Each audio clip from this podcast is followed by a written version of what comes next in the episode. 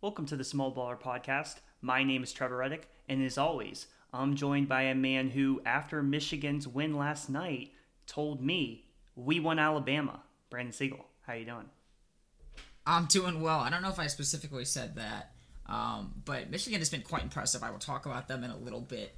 Uh, I am more than surprised collectively uh, about Michigan, but I think my surprise was uh, was foolishness. I think I shouldn't be surprised, and I'll explain it in a little bit.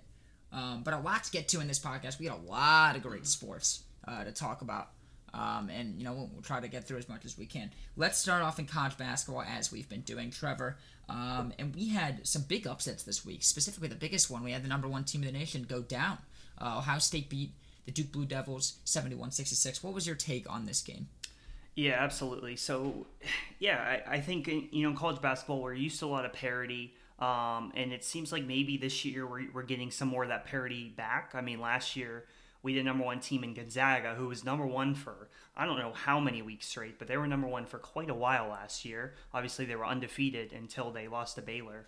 Um, but now we, you know, we saw Gonzaga's the number one team for a little bit. Duke was able to beat them, and now we see Duke, the number one team, you know, on on last Monday, and now they're no longer going to be number one tomorrow because they just lost to Ohio State, uh, 71-66. Um, and in this game, um, I mean, honestly, like Duke, obviously they're still a young team. They play, you know, quite a few freshmen, a couple uh, second year players. So this type of thing happens. And Ohio State is a quality team. They have a lot of talent. Um, but looking at this game and, and maybe what you need to watch out for, you know, going forward with Duke is that Paolo Banchero didn't have his best game in this one. You know, he shot 4 for 14 from the field. I think normally he's probably going to play better than that. Obviously, he did play all better than that against Gonzaga. Um, but with Paolo, you know, he's having, you know, uh, I, apparently he has some sort of thing where he gets like these cramps because he sweats a lot.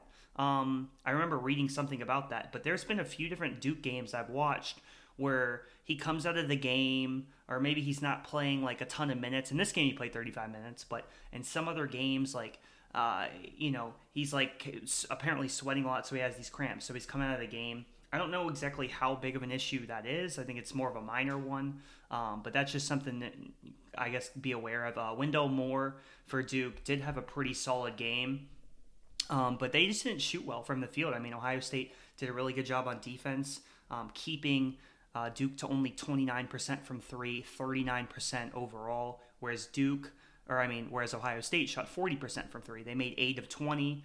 Um, you know, you had Justin Ahrens who made uh, two threes, EJ Liddell, uh, you know, Wheeler got one. Um, and then off the bench, obviously, they had um, uh, Cedric Russell who came off the bench and hit three threes. So that was a big uh, help for Ohio State, obviously. And with my thing with Ohio State is, you know, they're relatively young team. I mean, they have a couple experienced guys, but EJ Liddell is their, you know, best player. He's the he's the guy that you know, you know, has a chance to be, you know, maybe second team All American, something like that. One of the best players in the Big Ten. And my question was kind of, okay, where else is the help going to come from? And um, in this Duke game, definitely got quite a bit of help from Zed Key. Zed Key had 20 points in this one, you know, played really solid. And some of these younger players, you know, are adding to that. Uh, Malaki Branham out of uh, St. Vincent St. Mary, he's been contributing uh, pretty well um, for them as well, including uh, in addition to Justin Ahrens. So good win for Ohio State. Um, we'll see how they continue to develop. Obviously, they have a lot of things to work uh, through uh, going forward in this season. Uh, the next game I want to mention is UNC, uh, the Tar Heels beating your Michigan Wolverines. 72-51 uh, michigan you know they're just they're going through some struggles some growing pains right now that's happening um, you know just a pretty pretty easy win there for north carolina um, not not a good showing for michigan obviously but i expect them to really get it back together obviously with this team but for them it's kind of like they, they rely i guess it's a similar problem in ohio state like they have they rely on one guy they rely on hunter dickinson quite a lot and some more of these teams are seeing how um, arizona guarded them you know with the double teams of trapping and, and some of the other teams are taking note of this and they're employing the same strategy and then Michigan has to rely on other guys, some of their guards like an Eli Brooks or maybe the freshman Caleb Houston to kind of pick up the slack. And they haven't really done a great job of doing that so far. So we'll see um, who can step up for Michigan going forward. The last game that I just wanted to mention quickly Purdue, who I believe will be the new number one tomorrow on Monday. Uh, they beat Iowa 77 to 70. And Iowa was undefeated. You know, Iowa's a solid team. They did lose um, obviously, a, you know, a couple huge pieces to their team last year, but Iowa's still pretty solid team. And one of my favorite uh, players last year, I remember watching for Iowa, is Keegan Murray, who has had an incredible, um, you know, sophomore year so far. I think he's averaging, you know, 24, 25 points, you know, seven, eight rebounds. So he's doing really well. But I, uh, Purdue was able to, take care of business there, and they will be number one. Uh, tomorrow. But the biggest game that I wanted to discuss was one that I watched last night and that was Gonzaga and Alabama. Um, now, Alabama was able to beat Gonzaga. Gonzaga now already with two losses. A little surprising to me. I didn't expect Gonzaga to, to get, well, let alone one loss, but two losses this quickly. Um, as I still, even after the Duke loss, believe that they were still probably the best team in the country. But now another loss here to Alabama, who, you know, they have a lot of athletes, have a lot of talent. Nate Oats, you know, doing a really good job with that program in the development, the recruiting over there. I mean, Jaden Shackelford was kind of just on fire in this game. He had, you know, uh, he made six threes out of the eight that he took, 28 points total. And he was just, um, he, he just really couldn't miss. And the Gonzaga defense didn't really have a lot of answers for Alabama. Um, one more guy I want to shout out for Alabama because obviously they have, you know, a few other recruits you know, or a few other prospects for the NBA draft, like J.D. Davison. But the guy I want to shout out is Charles Bediako, uh, the center for Alabama, the freshman. He's from Canada, seven footer. Um, I actually got an opportunity. I didn't see him play because he was hurt, but he played for uh, Andrews Osborne Academy in Ohio. Um, and I got an opportunity to watch their team play almost, almost uh, that was almost three years ago now. Um, so he had a block party in this one. He had six blocks, a couple of them on Chet Holmgren, a couple of them on Drew Timme. So really good showing for Alabama. And if they can get that consistent rim protection from him, that's kind of like maybe the missing piece that they were looking for. Because Alabama, you know, the past few years now with Nate Oats, and even before Nate Oats, they had like just uh, you know amazing guard play but now to get you know an added rim protector that could be a great piece that could potentially help alabama win the sec yeah, so a uh, lot of good games uh, this past week. And Trevor, it seems like we got a lot more good ones coming up. But before we get to those good ones, let's talk a little bit about the uh, the draft prospects. We, we, we went over some of them uh, in some of these past games. But why don't you talk to me about some of the draft prospects you've seen, who you've liked, who you've seen that hasn't been quite as good? Uh, what do you think about uh, this coming up draft pool? Yeah, so there's a lot of you know ton of ton of interesting prospects. Um, I think personally, I think Paolo Banchero is the number one prospect right now. I would have him a little bit ahead of Chet Holmgren just because of you know his all around ability to score the basketball. Uh, Chet doesn't quite have you know some of the same uh, abilities to create his own shot as Paolo can do. Paolo can you know take it from end to end, create for others, create for himself. He can pull up for three. Uh, he can drive to the basket. Um, and Paolo, I mean, he's a big guy. He's like, you know, six eight, six, or I think he's like 6'10 actually, you know, about 245, 250 pounds. So this is a big guy, you know, able to just go from end to end and really, uh, you know, create for others and himself. So he can do a lot. Um, on the offensive end, on the defensive end, maybe there's a you know some things to work on there. But even on the defensive end, you know you'll see him getting in there and getting a block occasionally too. Um, mm-hmm. But maybe some more growth um, to see from Paolo there for Chet who I would have number two. I mean, it's the, the biggest thing about Chet is his ability to just protect the rim. I mean, he blocks a lot of shots, he alters shots. You know, if you're driving to the rim and Chet Holmgren's down there, it's like, how, how am I going to get this layup, uh, you know, off the backboard and in the hoop? You know, it's just very difficult to do so. Um, another guy that I haven't got a ton of a chance to watch really like a full game, but in just seeing some of his highlights and seeing people talk about him, Jabari Smith from Auburn. He's kind of like that third guy right now. Um, another kind of like a a little bit more of like a stretch big, um, you know, six nine, six ten.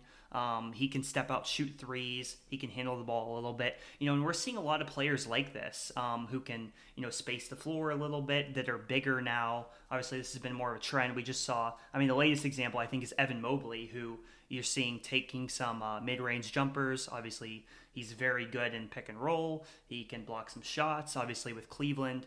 Um, so Jabari Smith, he has like a little bit of that in him. I don't know if he's necessarily as good as Evan Mobley. I, I don't. I haven't seen much. I haven't seen a ton yet. Um, but definitely someone to look out for is Jabari Smith for Auburn. Um, and last guy that I will mention here, um, because I could go on all day about all of these guys, uh, Jaden Ivey. Jaden Ivey for Purdue. Um, in my opinion, he's the best guard in this class um, for Purdue and he he's just super athletic. You know, he can get to the basket. Um, you know, just really makes a number of moves, creating for himself. I mean, he already and, and a lot of these top players, they already kind of look like they should be in the NBA. They kind of look like NBA players. Um, the thing for Jaden Ivey is obviously he's kind of has to work on his shooting. He's getting better at it, but that's kind of the one thing that people mention and say, okay, Jaden Ivey, uh, you know, maybe needs to work on his shooting a little bit more. But those are, you know, some of the the best prospects right there um, just to mention. And you know, as we get as we progress in the season, we'll be talking about more of uh, you know some of these great NBA prospects. So before we get into college football and talk, you know, about the, the couple important games, any games you're excited to watch this week in college basketball?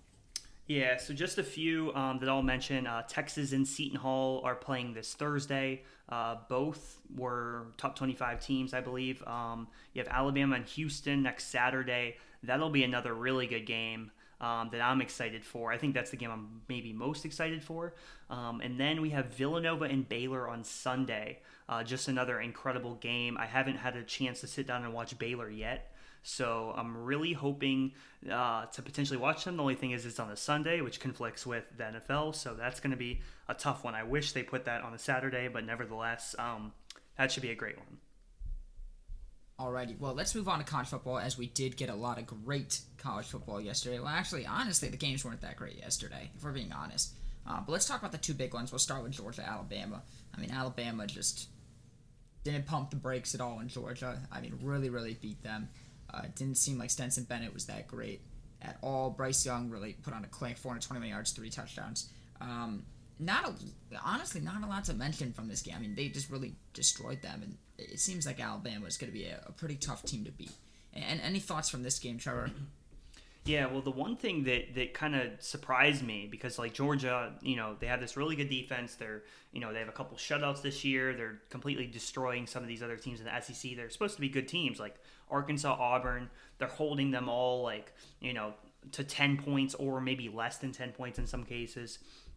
And in this game, the one thing that that kept him is obviously just Bryce Young and his greatness, not only to be able to throw the ball downfield um, and you know find different routes, but also to get out of the pocket and run the ball. I mean, there were at least like four or five instances I counted.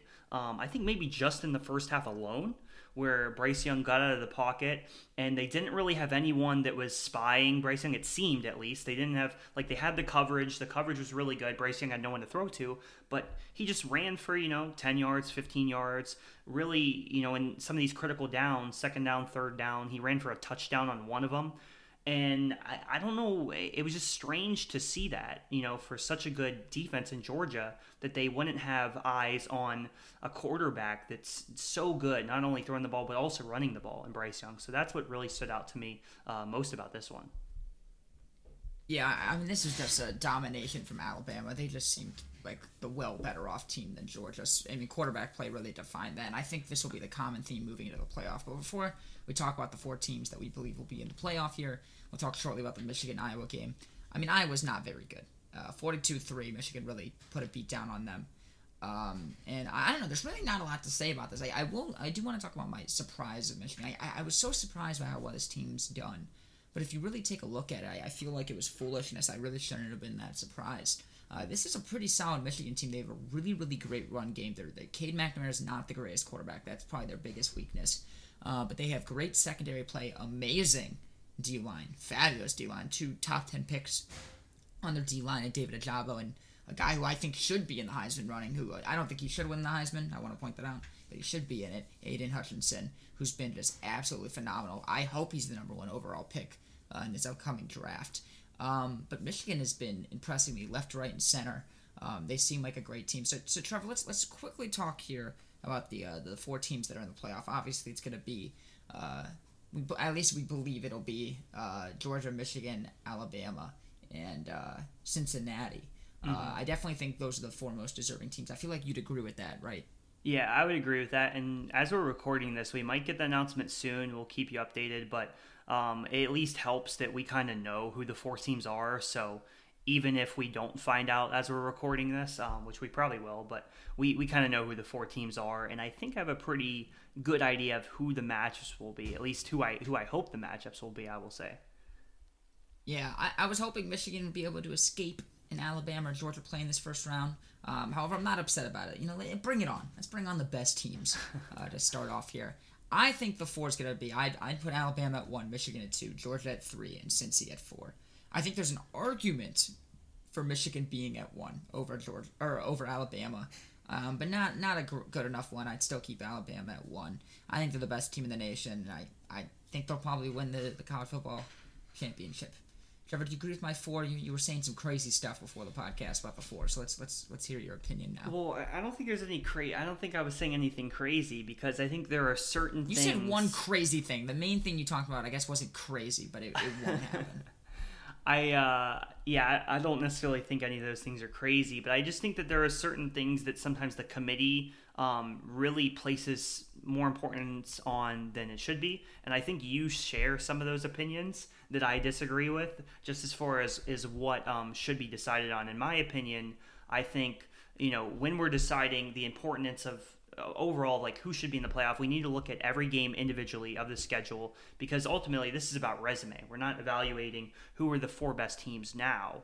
Um, we're evaluating overall through the season with the resume. You take into all you know 12 13 games into account evenly in my opinion and you decide okay who are who have been the best four teams this season? Um, and i agree with the the conclusion that you have came to. I think not maybe not the order but i agree that those are the four best teams um, because you look at like you go through so alabama they have the best if you just compare alabama and michigan because that's probably the debate that most people are going to be having who should be one who should be two um, because that will matter right? One of them gets to play cincy one of them gets to play georgia and for me i think what it comes down to is that both of them have really good wins. Alabama just beat georgia that's the best win that any team has. Michigan has a win over ohio state a really good win as well. You know, I mean, I still think Ohio State might be a top four team just just as far as how good they are. But regardless, that's a really good win for Michigan. Um, and then you look at like their their losses. Okay, so Alabama lost to Texas A&M, Michigan lost to Michigan State. Seems like the A&M loss is a little bit worse because they are eight and four. Michigan State's only has two losses, so it's like all right you know, maybe you look at those things and it's kind of comparable. Um, but I think Alabama's resume is a little bit better because they do have the best win, even though they have a worse loss. Um, and they also play in the SEC, which overall, you look at the schedule, look at the teams they played, and I think that the competition was a little bit better for Alabama. So I do think there is an argument for Michigan uh, to be number one. But I think Alabama uh, is going to get the nod. And then if, even if you look at Georgia, and I know they just lost, but again, every game you evaluate them evenly. They were destroying teams in the sec i mean every you go down the line they beat clemson by a touchdown. You know arkansas who was ranked at the time auburn who was ranked at the time they destroyed these teams by 20 30 points a couple shutouts here whereas michigan had a couple close calls and alabama had a couple close calls. So obviously you know you have to put georgia behind alabama because alabama just beat them. I agree with that. But you could make an argument that georgia should be number two um, ultimately, I don't think it matters because as long as Alabama and Georgia are playing each other as the two and three teams, and Alabama is playing Cincy as the one and the four, that's what matters most to me. Yep, makes sense. Uh, the Georgia thing does not make sense. But we'll move on to the NBA. Let's get to some professional sports here. Uh, we got two games of the Warriors and Suns, Trevor, this week. Arguably the two best teams in the NBA. Uh, let's get your thoughts on that game, and then you know, obviously, we got the good, the bad, the ugly, small baller award, everything you want to do there. Yeah, absolutely. So th- these two teams, which may be the two best teams in the NBA, one can argue. I mean, by record at least they are. Um, they played each other twice. Once on Tuesday, once on Friday. Uh, Phoenix winning the first one to extend their win streak, um, and then Golden State coming back on Friday and beating them, which ended uh, the win streak that Phoenix had.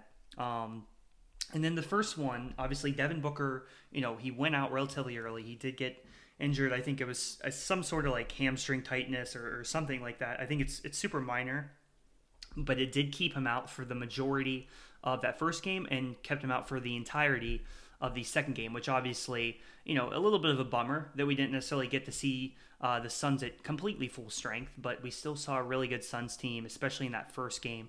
I mean, just defensively, what they were able to do to kind of hinder uh, Steph's ability to get open jump shots, running you know two three guys at him as he's running around these screens. Mikal Bridges in particular, you know, really staying on Steph Curry, face guarding him at times. Um, did a really incredible job. I don't even think Mikal Bridges had much of a offensive game at all. I don't think he took many shots, but on the defensive end, what he did um, is super important. And anytime you're looking forward to the playoffs, and I mean, now looking at uh, obviously this Golden State team, they've been very good. Clay's supposed to come back. You need, especially in the Western Conference, you need to have someone who who can really you know do a great job of disrupting Steph Curry, disrupting his rhythm, and just not allowing him to get too comfortable. Because you know if he sees one go in, sees two go in, then you know it could be lights out, and you could you know the Warriors could go on a big run, and uh, it could be over for you. Um, so Phoenix does have that. Mikal Bridges is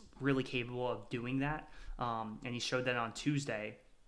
Um, but then on Friday, obviously, we saw a little bit of a difference there. You know, Steph Curry got in a little bit more of a rhythm in that one, and um, obviously the Suns, you know, could have used Devin Booker, you know, on Friday. So, gonna be interesting to see. These two teams do play again on Christmas Day, which I'm excited for. Hopefully, they'll be at full strength then. Um, but yeah, these two teams, based on record, seems like the best two teams in the NBA. Of course, there's a couple teams in the East that I think you know have a case to make uh, that they potentially could be the best team in the NBA as well. But right now, uh, these two teams look awesome, and they they also just play great basketball. Both of them do. Both of them move the ball. Both of them have great depth. Uh, both of them play very you know just smart basketball, high IQ, um, and it's just fun to watch. Yeah, for sure. I uh, I caught a, a little bit of the Suns Warriors games, and and then obviously I saw the Warriors play a couple uh, weeks ago, and those two teams look very, very fun to watch. Uh, do we have a small baller player of the week, Trevor? Yes, we do. We do have a small baller player of the week. This week, I am giving it to Memphis Grizzlies uh, Desmond Bane. Desmond Bane, uh, young player, you know, here at a TCU. Now, I believe this is his second year. Um, I think. Um, hopefully, I'm right on that. But Desmond Bane, last night at least, he had uh, 29 points in a win over the uh, Dallas Mavericks just you know a really really great showing. You know, in Memphis, you look at Memphis's core of young players that they have, and they did give up Jonas Valanciunas, which I wasn't necessarily. I, I didn't necessarily know if I loved that move, but still looking at their other young players, obviously they do have Ja Morant, which didn't did, didn't play in this game, um, but they have him. They have Jaren Jackson Jr. They have Desmond Bane, They have Dillon Brooks. Just so so much young talent for this Memphis team, and they're also you know you know a fun team to watch. A lot of people you know Memphis a little bit of a smaller market. They aren't necessarily talked about on national media as much as the Lakers or the Knicks or the Nets, some of these other teams. But Memphis, they're a fun team to watch, and they have a lot of uh, good young talent. So Desmond Bane is the small baller of the week. A couple other players to mention. I'm going to mention Darius Garland because he has been really showing out lately. He's really been balling um, out. Yeah, he's been balling for the Cavs, and the Cavs, you know, they, they kind of um, uh, were a little bit of on the downslope after Evan Mobley went out, but now they're starting to pick it up back again. They're they're back in they're in the playoff picture. They're above 500. You know, they're doing pretty well. So we'll, we'll see what we'll see what happens going forward. Another one, Zach LaVine. Obviously, this one's no surprise. The Bulls are playing very well. Zach LaVine, uh, 31 points, 8 rebounds, and 6 assists in their win over the Brooklyn Nets last night. Um, they moved to 16 and 8. The Bulls just continuing to play uh, really well again. I think I said this before, but I think the one thing that the Bulls really need is like a four man who could kind of be that like defensive enforcer, just like, you know, an experienced playoff veteran that could come in. Um, you know, if they can get someone like that near the trade trade deadline, I think that could be really useful to them. But on the offensive end, I mean, they they have multiple guys who can score, create for others, um, and in their backcourt, they've got they've obviously improved tremendously defensively with the addition of Caruso and Lonzo Ball. So a lot of things to be excited about for the Bulls. But you know, for the playoffs, I think if they can make another move, that could m- maybe make them a contender. Yeah, no, we'll, we'll have to see. Uh, we got many more NBA games ahead of us. Uh, but let's move to the NFL here for kind of our final main topic of the day. Um, and a couple things to run down for this past week. Uh, first thing I definitely want to talk about Big Ben uh, might be on his way out, which I think we all knew this. Maybe he didn't know it, but we definitely all knew this. Uh, and you know what's interesting, Trevor? I am unhappy to hear this news. I want Big Ben to keep on playing because he sucks. He's terrible. Uh, and anytime playing the Steelers is fun, you know, where you got Big Ben who's just terrible. I mean, I want to keep that going. Don't you think so, Trevor? Yeah, I mean, I mean, I see with Big Ben. I thought this was coming a couple years ago. Obviously, he's had so many injuries. Just his injury history is is long running within the number of injuries, and I thought he was gonna, you know, be out of uh, a uniform a couple years ago. But now it finally seems like he he will retire. Um, you know, and you know he had a long, he had a good run there with the Steelers. Obviously, a lot of great teams. Unfortunately, I have to say so. They had a lot of really good teams, a lot of really good defenses, and Ben had, you know at, at his peak, you know, he had some really solid years as well, but with with him now getting ready to retire, the Steelers kind of they still have a pretty good defense. They still have some good pieces. They have some good wide receivers. So if they could find, you know, one of these quarterbacks that that maybe aren't as happy with their situation, and this is what I'm worried about. You might be happy or you might be upset about um, Ben leaving, and I think I agree because that because I'm a little worried that they may be able to get like a Russell Wilson or someone of that caliber. And if that happens, the Steelers, honestly, I mean, with Mike Tomlin, the, the great coach that he is, the roster that they have, they could potentially just jump back into contention if they get a quarterback of that caliber. I mean, I mean, what do you think about that? Are you are you worried about the Steelers potentially getting a quarterback of that caliber? Yeah, I mean, we'll, we'll have to see. Hopefully, the Steelers botch that one up too. Um, but we'll, yeah. you know, we'll have to see. Um, so let's get into some of the games this week that we're excited about. Uh, we we got uh, definitely some really great games. Uh, I I mean, the best one has got to be the Monday night game, right, Trevor? Yeah, I mean it's I, I don't think it's all that close. I mean Bengals Chargers, which you know Ben Bengals Chargers is a really great game. Yeah, that's also it's, a really that's good game. Be a great game. That's the best game to see, for today. Yeah yeah, we get to see how good are the Patriots. I think they're the best team in the AFC right now. I think they're going to win this game. Um, but uh, it's going to be a very, very exciting game. Well, I mean, what are your thoughts? You're a Patriots fan, kinda. So uh, more than kinda. I'm very much a Patriots fan. Um, uh, kinda. No, okay, whatever. You can you can be disrespectful. That's okay. That's the only angle you have. Um, so that that works. um, no, with this game, um, it's gonna be interesting. I mean, the game's Buffalo's the home team. It's in Orchard Park. It's not in Gillette. Um, however, Buffalo just lost a very important player in Tre'Davious White. I think that's going to hurt their yes. defense. And obviously, Huge. their defense this year, you know, at the beginning of the year, it was getting a lot of hype. A lot of people were hyping up the Buffalo defense when they weren't playing teams that were, you know, as good. And then they started playing some better teams. And then there were a few times where maybe the defense got at least you know some of the holes I think stood out a, bit, a little bit more. Now they lose a very important defensive player. That's going to help the Patriots out um, for sure. You know the Patriots offensively, they've done a really good job. I think overall um, running the ball. Obviously, kind of back to the old school or not the old school. I'm um, we're, we're 23 years old, so I shouldn't even say old school. I was going to say the, the early 2000s Patriots. It's not really old school, but regardless, the early 2000s Patriots. I think that's kind of. I mean, that's at this point of, that's old school. A little bit. I don't know. In in in my view, it's old school, but regardless, um, I think this Patriots team has some similarities to that you know 2001 team per se, with you know the running game the good offensive line. You know, they've done a pretty good job of protecting Mac Jones. Um, and slowly but surely, as I have mentioned in the past, they've been opening up the playbook more and more. Uh, Kendrick Bourne has really been a, a, huge surprise to me. I love Kendrick Bourne, the receiver for the Patriots, big fan of his. And then the defense, I mean, continues to to play really well. Dont'a Hightower is having an awesome season. Um, and it's weird because I thought like the Stephon Gilmore, him leaving, I thought that was gonna be you know more impactful. I thought that was gonna really hurt us in the secondary, but the secondary has been pretty good you know, for the Patriots, they've got a lot of turnovers. J.C. Jackson in particular, you know, he's like they call him Mister Interception. He gets a lot of uh, interceptions. And for the Bills, I don't know. The Bills, I, I do think they're still really good. I think they're one of the contenders in the AFC. but I don't know. I mean, I don't want to say I think the Patriots are going to win because I'm I'm superstitious here. But at this current moment, I do think the Patriots are the better team just based on the past few weeks how they have went. Yeah. Um, but this game, it's going to be really good because I think Josh Allen, you know, it's going to be tough for him. I think the Patriots defense will make it tough on Josh Allen. Um, I think the biggest question is, you know, how, how good can Mac Jones play in this game? And can they get, you know, some of these bigger plays downfield um, that can really um, open it up a little bit more for the Patriots run game as well to then just, uh, you know, get a lot of yards for Damien Harris and Rhamondre Stevenson. Yeah, well, we'll, we'll have to see. I, I think the Patriots will, will take the dub there. But let's get to our predictions. Um, as I, I forgot to even mention this, but Ben is not with us, as you probably could tell if you have gotten this far in the podcast.